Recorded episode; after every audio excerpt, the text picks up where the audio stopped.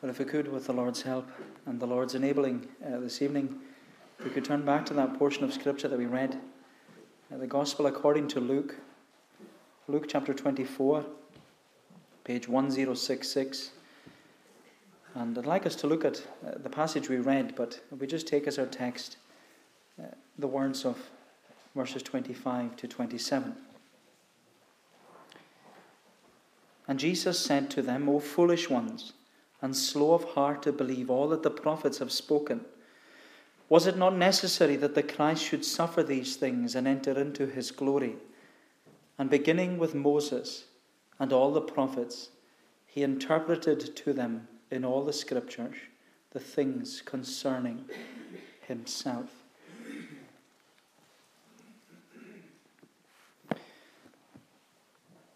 Reverend Dr. David Murray is currently serving as professor of Old Testament and practical theology in what is called the Puritan Reformed Theological Seminary.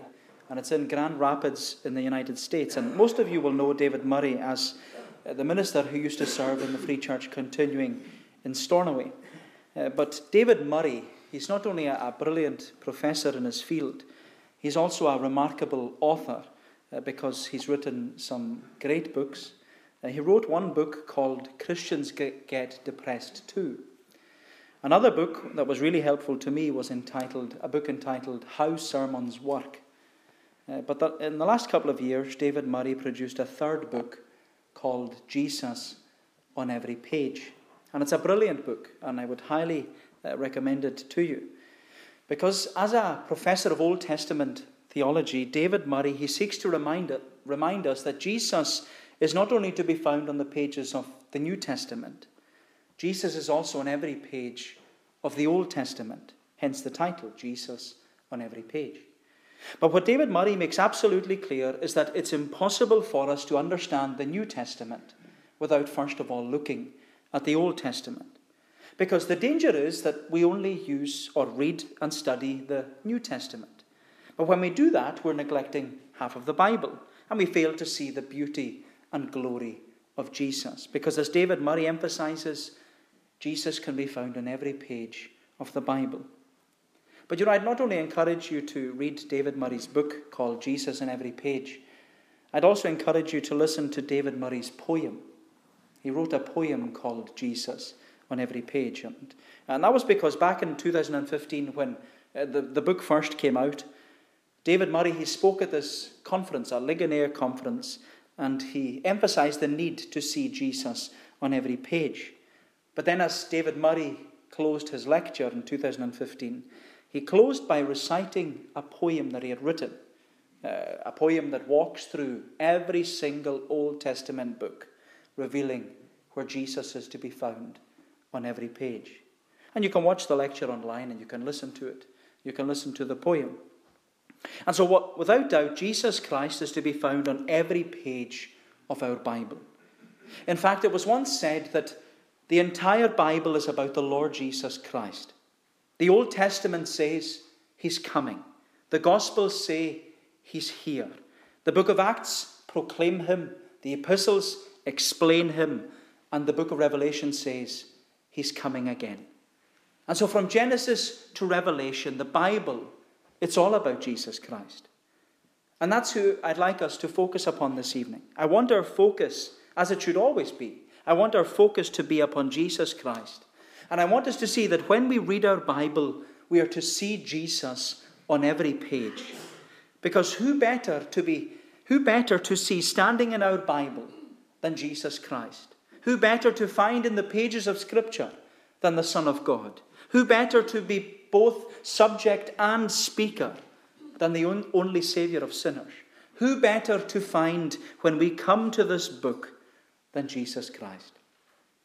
But you know what's so beautiful about this passage that we're looking at this evening is that the person who reveals Jesus on every page is Jesus himself. And Jesus reveals himself during a short journey between Jerusalem and Emmaus. And it was the best journey in the world that anyone could ever have. You could say that it was the best Bible study that anyone could ever attend. Because Jesus is speaking about himself and he's revealing revealing to these two men as to where he is to be found on the pages of the Bible. But you know, this meeting with Jesus, it wasn't without difficulty. Because, like many of us who read and study the Bible, there can be confusion. We can get tangled in the detail. We can miss the main point of the passage. Or we can focus upon the physical and lose sight of the spiritual. And we can even forget that who we're dealing with. We can forget that we're actually dealing with a, a wonderful Savior, Jesus Christ. And you know, sometimes it always leads to con- confusion. That's why Bible studies are good. They help to explain the Bible more deeply and more personally. But that's what we see here on this journey to Emmaus. There was confusion about the Christ, which led to Jesus giving clarity about the Christ, and then it resulted in a confession about the Christ. And there are our headings this evening. We see that there was confusion about the Christ, then there was clarity about the Christ, and then there was a confession about the Christ. So, confusion about the Christ, clarity about the Christ, and confession about the Christ. So, let's look first of all at confusion. Confusion about the Christ. Look at verse 13. It says, That very day, two of them were going to a village named Emmaus, about seven miles from Jerusalem. And they were talking with each other about all these things that had happened. While they were talking and discussing together, Jesus himself drew near and went with them but their eyes were kept from recognizing him. And he said to them, What is this conversation that you're holding with each other as you walk? And they stood still, looking sad. And so, in order to set the scene, we're told in verse 13, that very day, meaning the day of Jesus' resurrection from the dead. And so it was Sunday afternoon.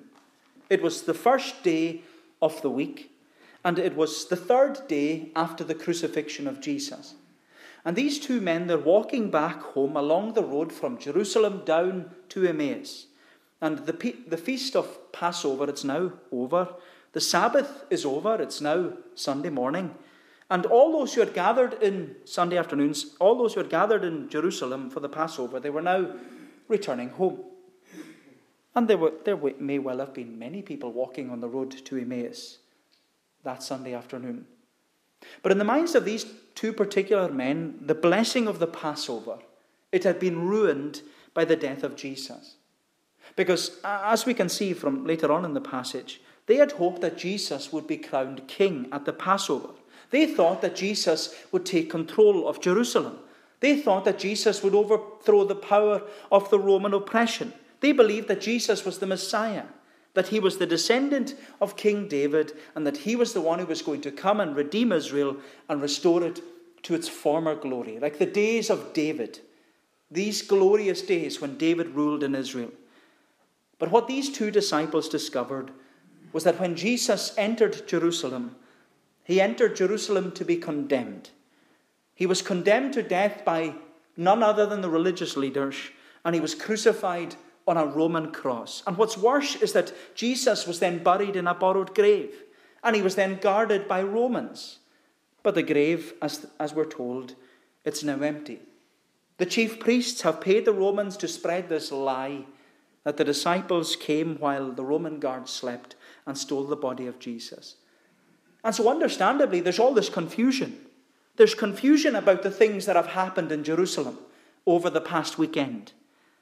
And as they're walking on this seven mile road towards Emmaus, we're told in verse 14 that they were talking with each other about all these things that had happened. They were discussing about how their hopes and their dreams of Jesus being the King and Messiah, it had all been dashed. It had all fallen to pieces. But you know, I love what it says in verse 15.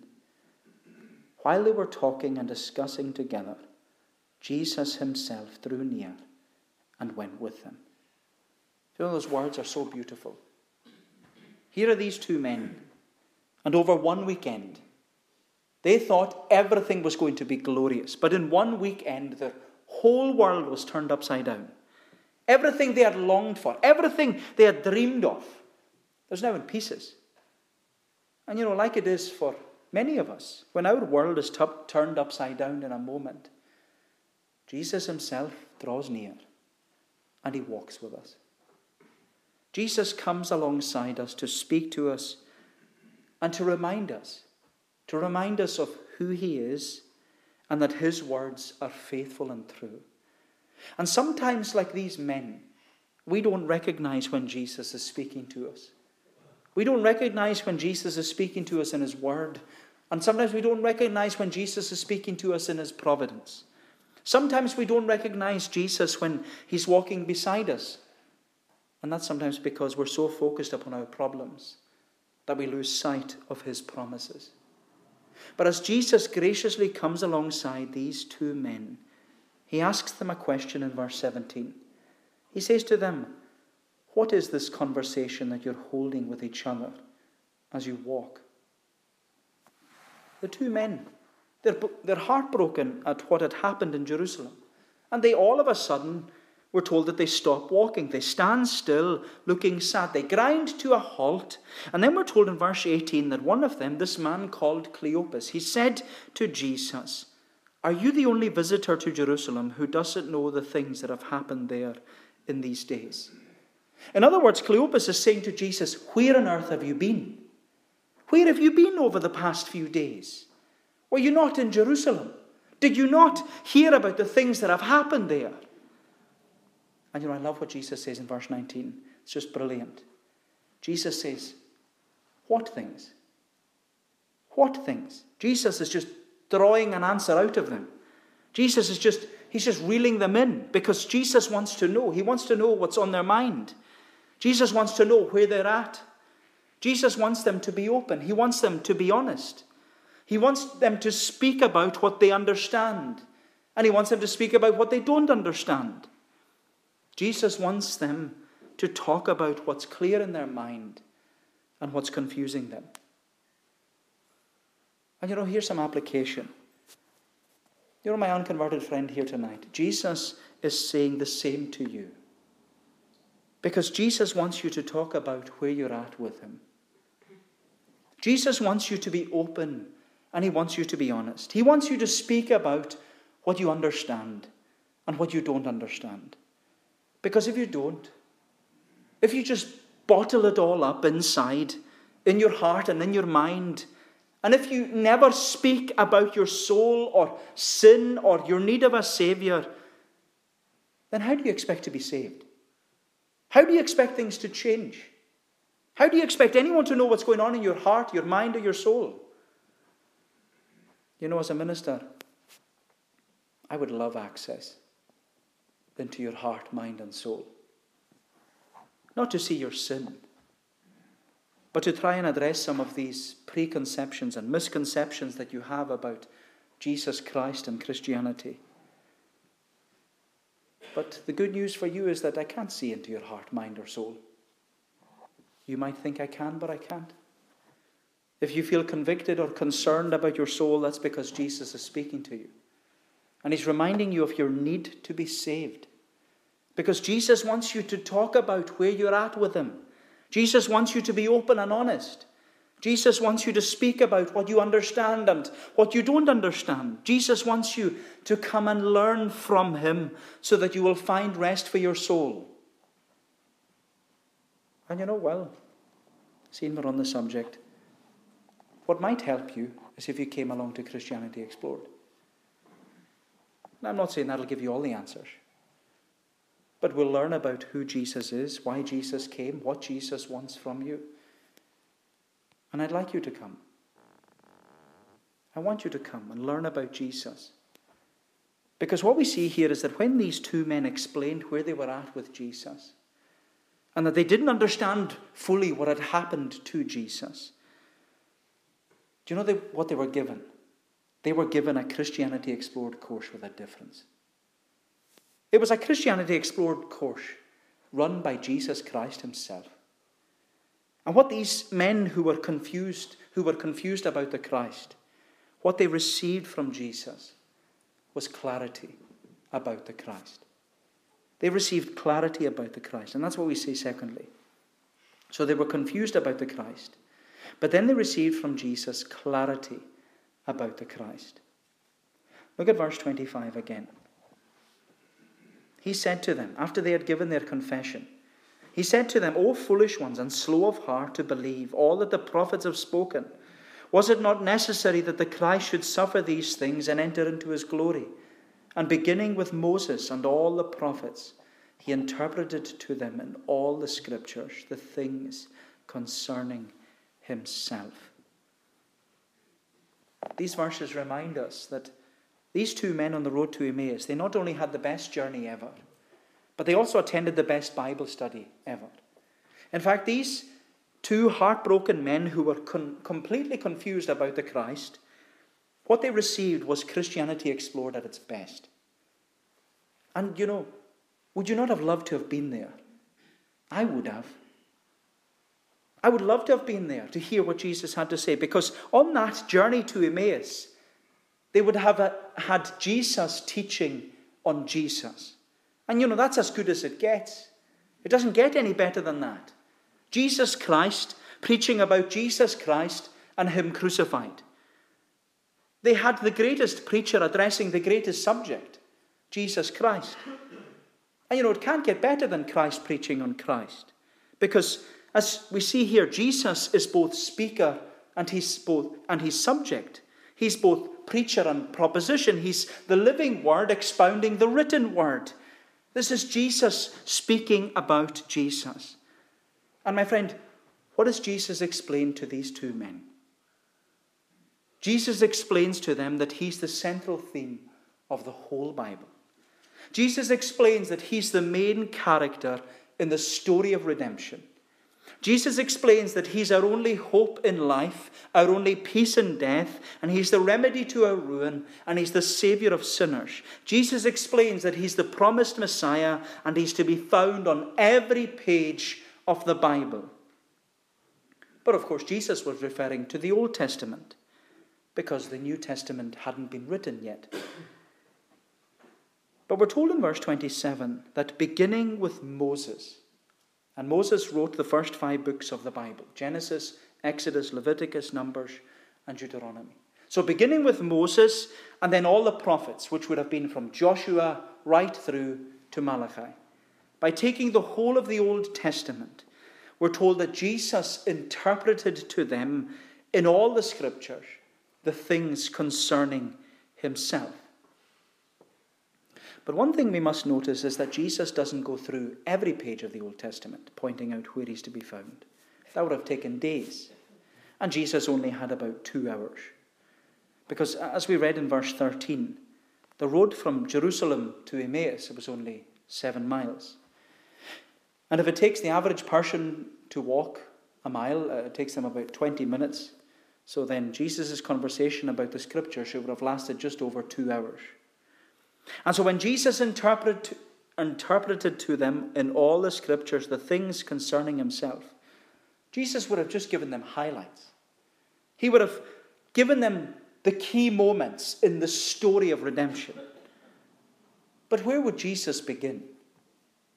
We don't really know, but my guess is at the beginning, beginning with Moses, beginning with Genesis. Jesus may have interpreted to in the things concerning himself about the beginning. Jesus began at the beginning, in the book of beginnings, the book of Genesis. And Jesus would have explained that when God spoke into the darkness at the beginning of creation and said, Let there be life, light, Jesus would have said, That was his voice that spoke. Because as John explains to us in his gospel, in the beginning was the Word, the Word was with God. The Word was God. He was in the beginning with God. All things were made through him. And without him, nothing was made that was made, because in him was life. And the life was the light of men. And that light, it shined in the darkness, and the darkness could not overcome it. But more than that, says Jesus, when God created Adam on the sixth day, Adam was made in the image and likeness of God. Jesus would have said, Adam was made in my image and in my likeness. Adam possessed, he possessed my perfect knowledge, righteousness, and holiness. And that's what Paul explains to us in, in the letter to the Colossians. Jesus is the, the image of the invisible God. He's the firstborn of all creation.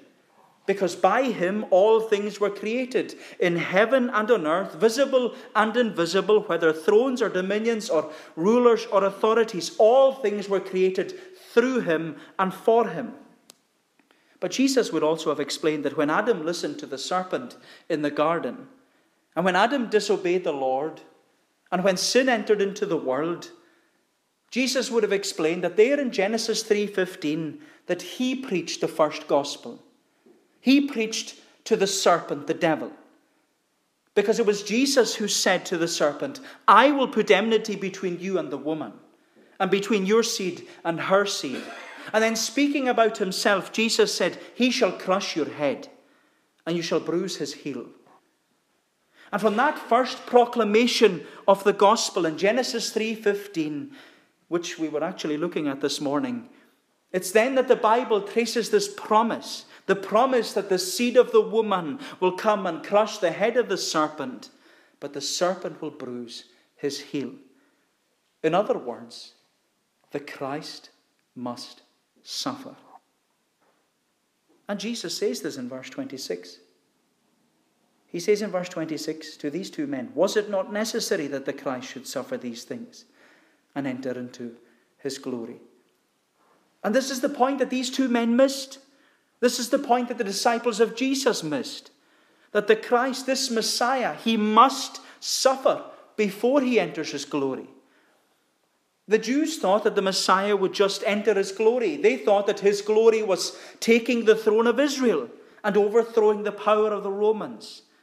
But Jesus makes it clear the Christ must suffer before he enters his glory. And Jesus is saying to them, This is what was foreshadowed in the Old Testament. This is what the scriptures reveal about me. That there must be a sacrifice. There must be the shedding of blood. Because without the shedding of blood, there is no forgiveness of sin. And you know, we see that message all the way through the Bible. We see it right at the Garden of Eden. When an, an animal had to be killed, it had to be, to be skinned in order to hide the shame of Adam and Eve. We see it with Abel, Adam's son. He presented a more excellent sacrifice than Cain. Why? Because the blood of Abel's sacrifice had pointed to the new covenant in Jesus Christ. We see it in Genesis 22. We'll consider more of that next week. When Abraham and Isaac they were on the top of Mount Moriah, and God commanded Abraham to sacrifice his only son. And yet, the angel of the Lord, he stops Abraham from striking his son. And it's then, it's beautiful. Abraham makes this prophetic statement about Jesus. He says that God will provide himself a lamb for a burnt offering.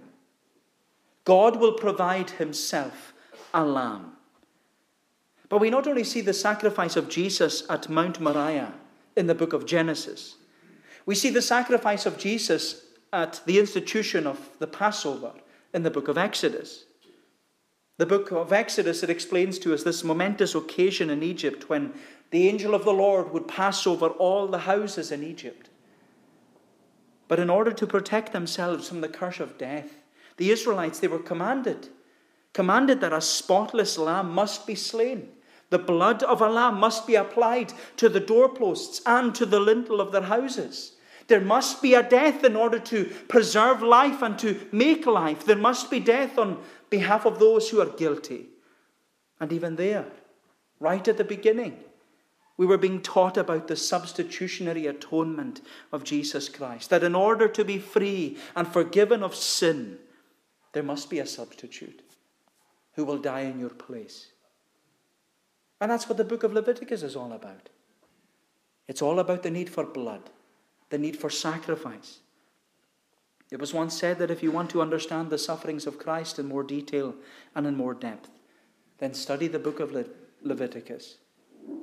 Because the message of Leviticus, it's the message is it is the blood that makes atonement for the soul. The message of Leviticus is you need atonement.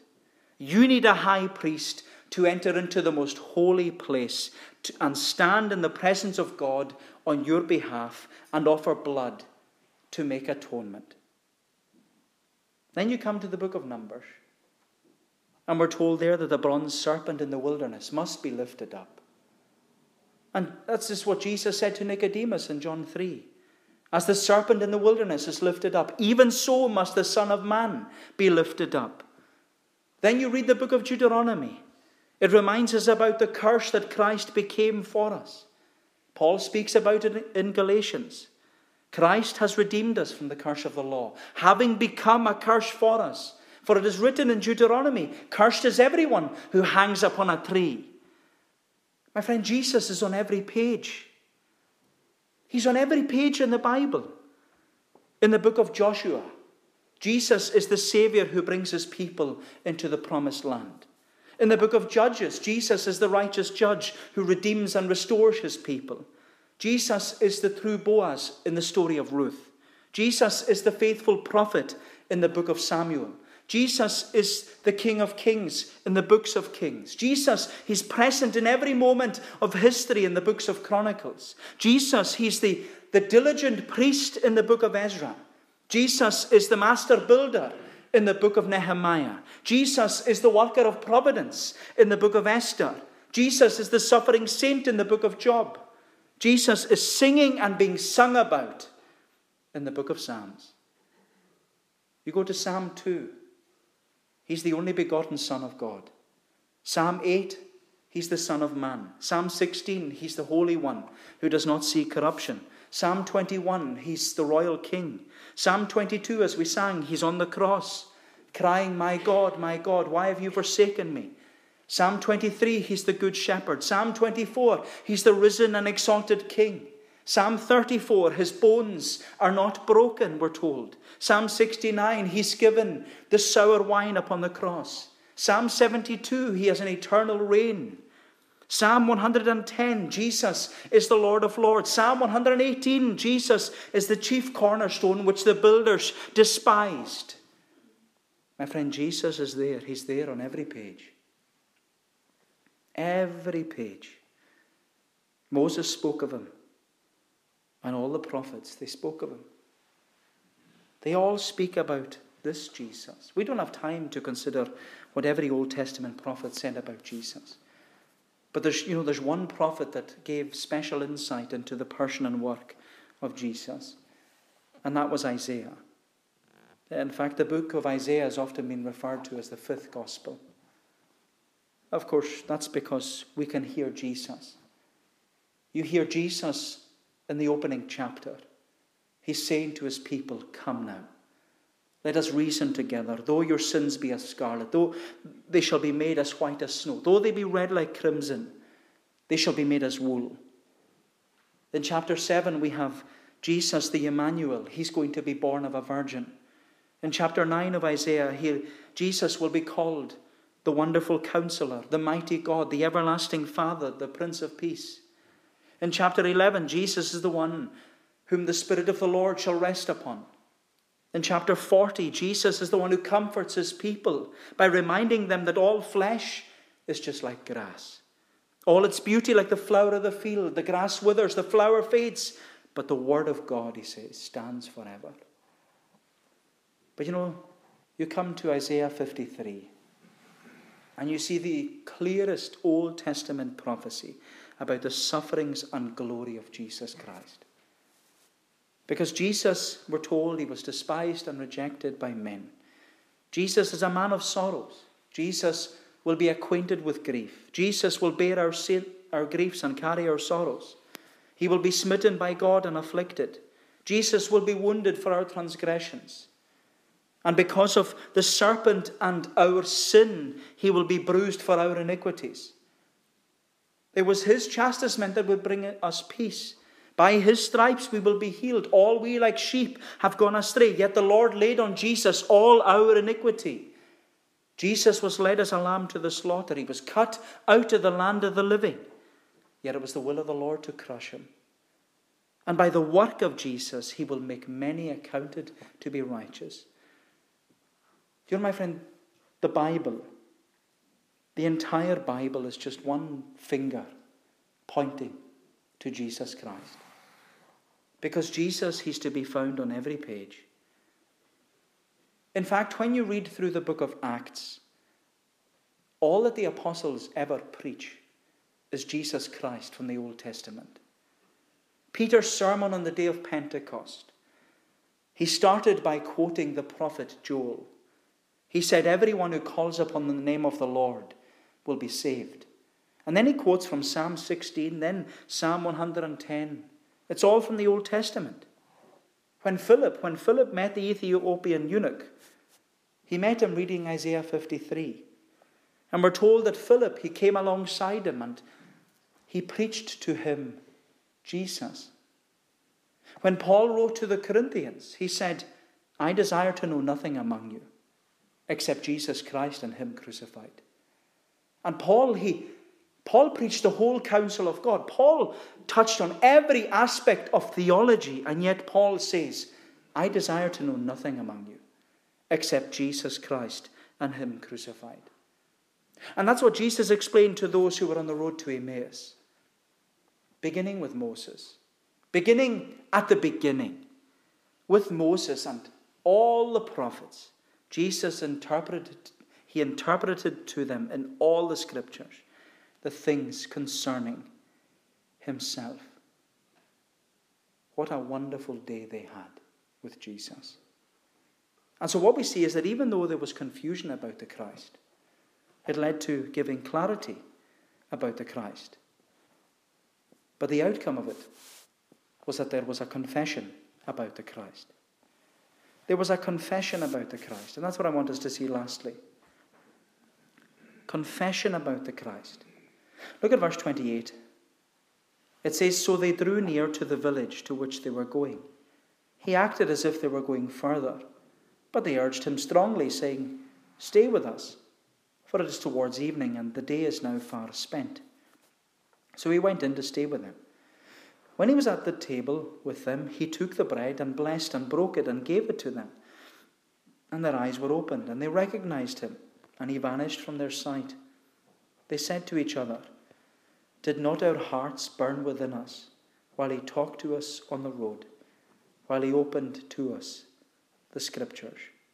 And they arose that same hour and returned to Jerusalem. You know, although their eyes had been kept from knowing Jesus, Jesus revealed himself to these two men in the breaking of bread. Now, I, I, don't think it was the Lord's Supper that they were enjoying together.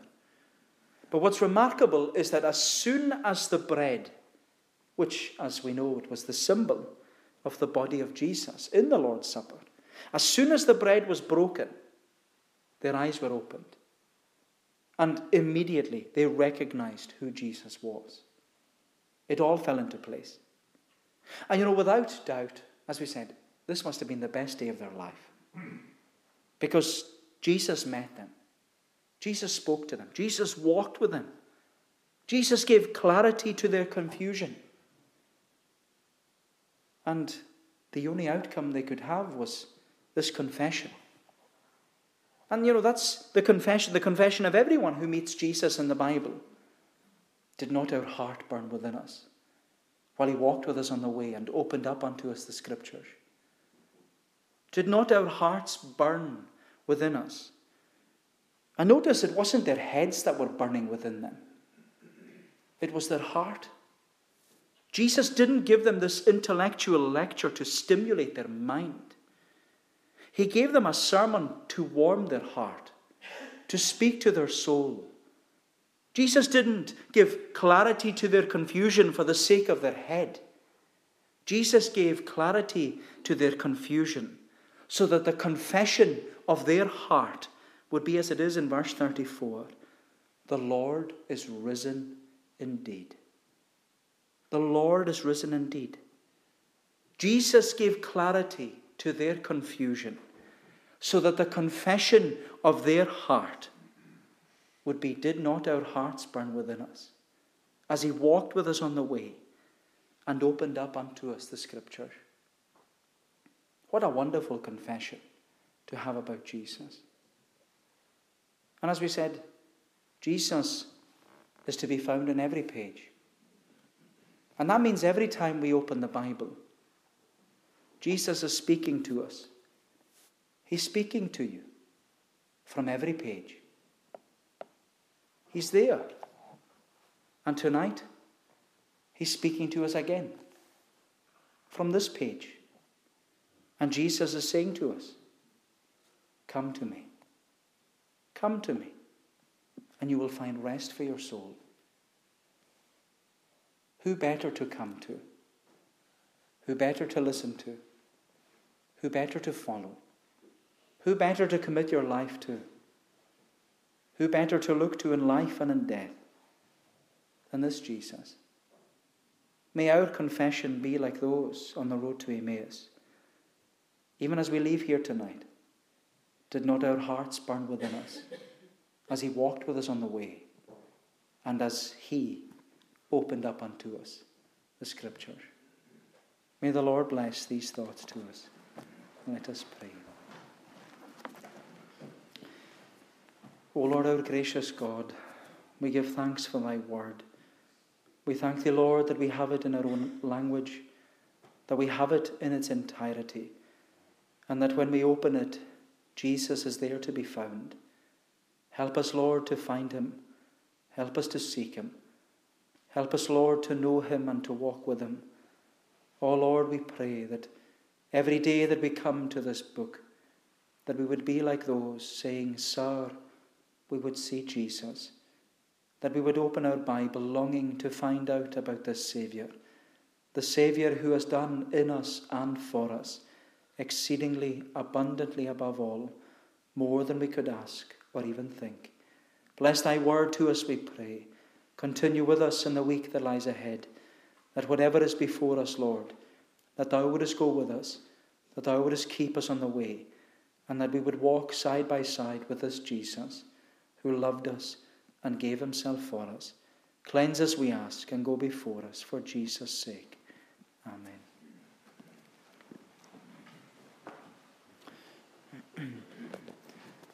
We shall conclude our service this evening in the, by singing the words of Psalm 16. Psalm 16, it's on page 216.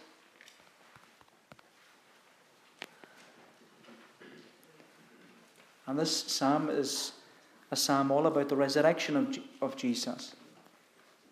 As we said, our first item of praise was Psalm 98, that's the birth of Jesus. Psalm 119, the life of Jesus. Psalm 22, the cross of Jesus. And Psalm 16, the empty tomb of Jesus. Where we sing in verse, verse 8 Before me still the Lord I said, sith it is so that he doth ever stand at my right hand, I shall not moved be. Because of this my heart is glad, and joy shall be expressed. In by my glory and my flesh, and confidence shall rest. Because my soul in grave to dwell shall not be left by thee, nor wilt thou give thine Holy One corruption to see. Thou wilt me show the path of life, of joys there is full store. Before thy face at thy right hand are pleasures evermore shall sing these verses of Psalm 16 to God's praise.